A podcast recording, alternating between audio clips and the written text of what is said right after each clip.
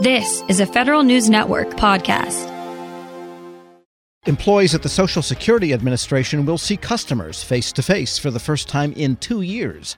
Reopening doors to the public comes, though, as the agency faces staffing shortages and a troublesome phone system, which combine to cause service delays. Here with the latest, Federal News Network's Drew Friedman. And what is the reentry looking like? SSA opened its doors to the public just yesterday on April 7th, and that's just about a week after employees for the agency returned on March 30th. And that's coming after they reached agreements with all three of their unions earlier in March. Uh, that's the American Federation of Government Employees, National Treasury Employees Union, and Association of Administrative Law Judges. And SSA, in its announcement when it opened its doors, said that it would be opening to customers who both have appointments and who are walking in without appointments for local field offices.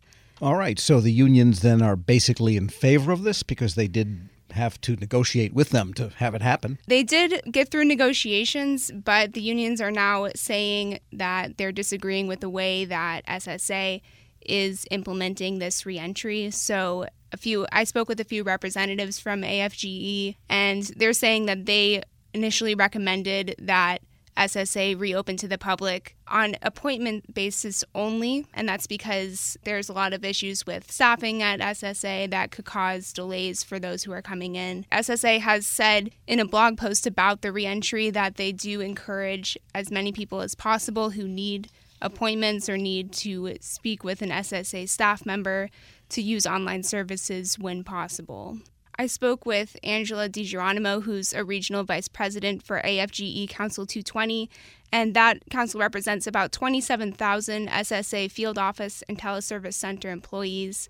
And she said another challenge that uh, AFGE is bringing up about the reentry plans for SSA is telework opportunities for those employees.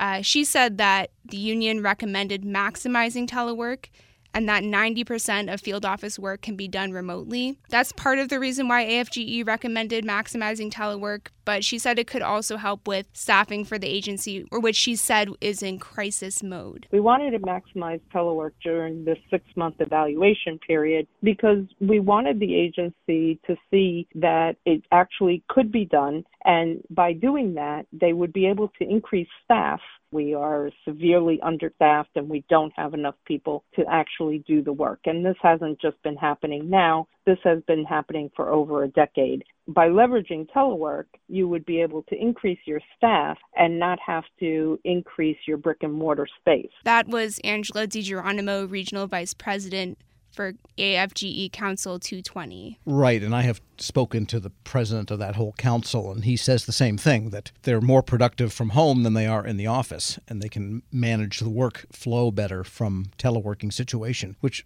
part of that does make sense. So, if SSA is trying to hire and retain people, is this going against that grain? So, I also spoke with Ralph DeJuliis, the president of AFGE Council 220, Tom, that you mentioned you had a conversation with him as well. And he's saying that, yes, this is going to make things more difficult to hire and retain employees for SSA. He says that there's major staffing issues at help desks and local field offices, and that can impact wait times, which are already multiple hours long. He uh, cited that the agency lost about 2,000 employees during the course of the pandemic. That's out of 60,000 total workers at the agency. And were you able to ask the agency about any of this? Yes, I spoke to the press officer at SSA, Mark Hinkle, and he said in a statement that the 2022 budget makes hiring even more challenging for the agency. He said that the enacted budget for fiscal 2022 was almost $850 million short of the budget requests for that year for SSA. So that's going to cause according to him, delaying hiring staff for teleservice centers, delaying IT improvements and upgrades, and there won't be as much overtime available to the employees who are there to address the increasing service demands that they're going to have to face as they're opening their doors to the public now. All right, so not enough people, not enough money. That's right. Another issue that AFGE cited that they're um, wanting a little bit more information on from SSA is talking about the safety measures that they're implementing as they're opening their doors SSA serves a lot of people who have health vulnerabilities. They serve people who have disabilities and who are elderly. So continuing those safety measures is really important. DiGeronimo said that they're concerned about how those will look in practice. We also had health and safety concerns as far as disinfecting the office properly, proper ventilation, proper amount of people in the office at one time, and things of that nature. The health and safety of the employees, their families, and the public has been throughout the pandemic and uh, through the process of discussing reentry with the agency, first and foremost on our minds. All right, so what happens next? The offices are now open pretty much across the board. People can make an appointment online and go in then, or they could walk in and maybe wait seven hours if they're so inclined. I can't think of anything worse, but I suppose some people don't mind doing that. Anything we need to know about the future here? Yeah, so what they're going to be looking at is a six month time period, just addressing how things are going at the agency. That's going to look at how smoothly the process is for addressing customer concerns and appointments, and then that's going to help them determine where and if resources need to be reallocated, how to better support their employees, and they're going to continue working with uh, AFG and the other unions to see that through, and that's going to end in the end of September. And what about that phone system? Is it the system itself or just the way they manage their call centers? Seems like it's a combination of both, Tom. The phone system is a big ongoing problem at SSA. It's something that both the agency and AFGE have referenced as one of the biggest challenges at the agency. Mark Hinkle, who's the press officer for the agency, said that they've been transparent with employees about those issues and they're looking to upgrade the phone system as quickly as possible, but they're asking for patience because that's going to take time. Wasn't there a movie called Sorry Wrong Number? Maybe that's their issue, or Dial M for Murder. Federal News Network's Drew Friedman, thanks so much. Thank you, Tom. Check out her story at federalnewsnetwork.com. Hello, and welcome to the Lessons in Leadership podcast. I'm your host, Shane Canfield, CEO of WEPA, and today I'm thrilled to be joined by Melissa Bradley, the founder and managing partner at 1863 Ventures, an investment company focused on bridging entrepreneurship and racial equity, and accelerating new majority entrepreneurs from high potential to high growth. Additionally, Melissa is co founder of Venture Backed Ureeka, a community where small businesses gain unprecedented access to the expertise needed to grow their businesses and has more than 20 years of entrepreneurship, investment, and leadership experience. Melissa, welcome and thank you for being here. My pleasure. Thank you for having me. Who is the first person that you remember looking up to as a leader, and what was it about them that inspired you? So there are actually two people. Um, the first person personally was my mom.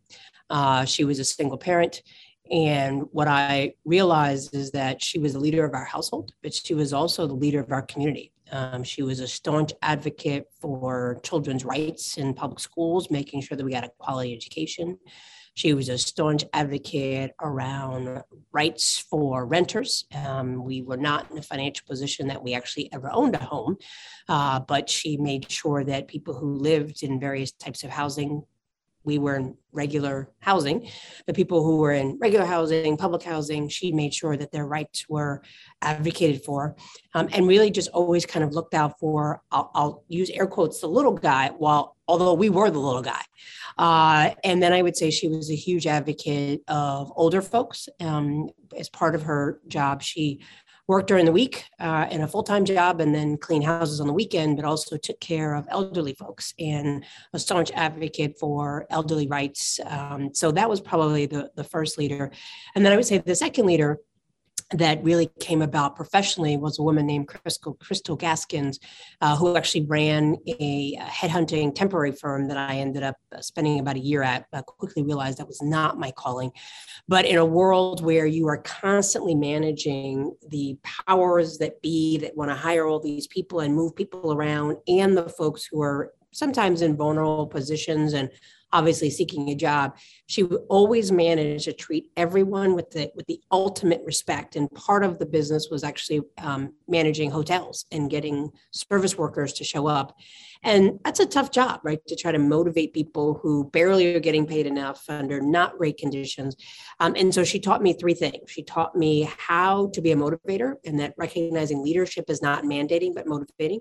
She taught me that leadership is not just reporting up, but also reflecting and supporting those who may be underneath you from a hierarchical structure.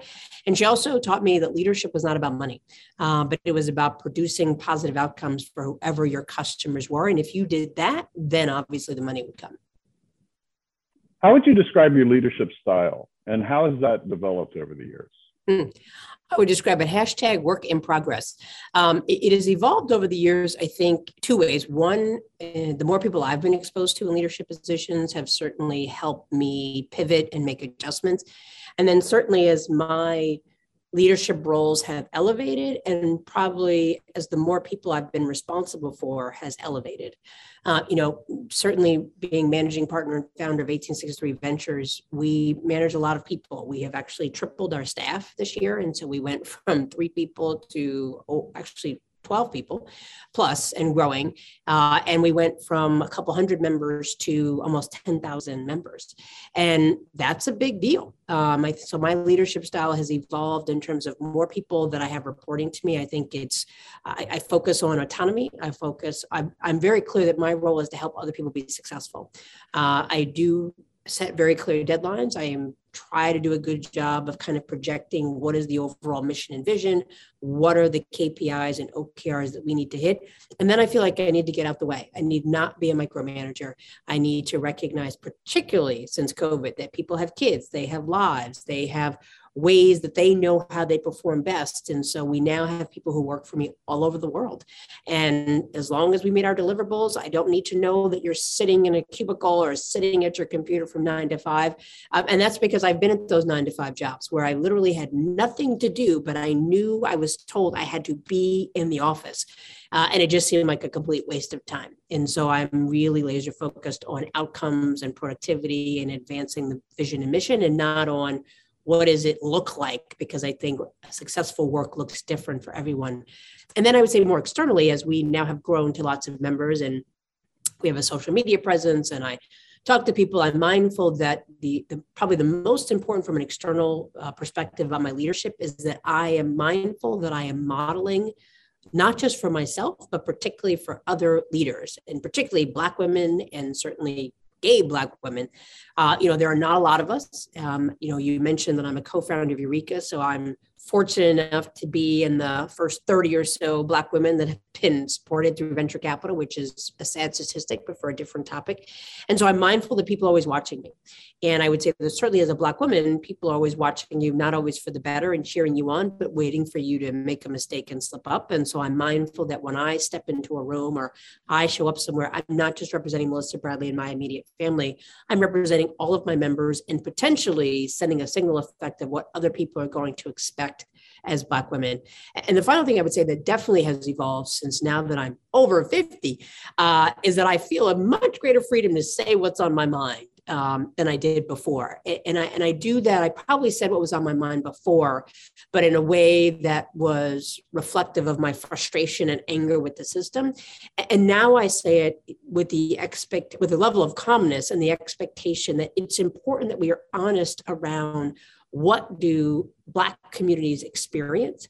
And to phrase it in a way not based on anger but really using data. And so i would say i've consistently been a staunch advocate for black and brown communities but has evolved from being very reactive and saying well don't do this and don't do that to saying let me explain to you why I think it's important that we take this up and really letting the facts drive the discussion. Some of that probably comes from the fact that I've worked in two presidential administrations, and we all know that that just goes back and forth and oftentimes based on rhetoric and not fact. And having six kids in a world of social media, I think there's something, the, the art of, of conversation based on facts and data has devolved to uh, opinions and pundits. And, and I think that's a challenge around leadership because your job is not, in my my mind, to convince people, but to inform people and allow them to make decisions for themselves. I, I saw you on a post uh, with a Washington post um, uh, interview, and it, it, you were amazing. And it, it's interesting to listen to you describe what you just said because I could see all of that reflected in how you responded there.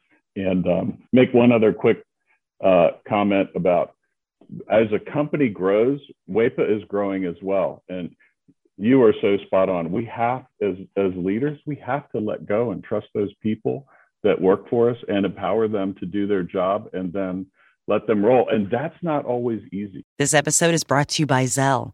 Whenever you're sending money through an app or online, it's important to do it safely. Here are a few helpful tips. First, always make sure you know and trust the person you are sending money to. Second, confirm you have entered their contact details correctly. And finally, if you don't trust the person or your recipient is rushing you to send money right away, think twice before sending money through an app or online. When you think about something that brings out the best in us, it usually involves helping someone else. By donating plasma at a Grifols Center, you can help save millions of lives and show your good side to the world. You'll join thousands of people who donate safely each week, so patients get the plasma derived medicines they rely on. And you'll be rewarded up to $1,000 your first month. Learn more at grifolsplasma.com.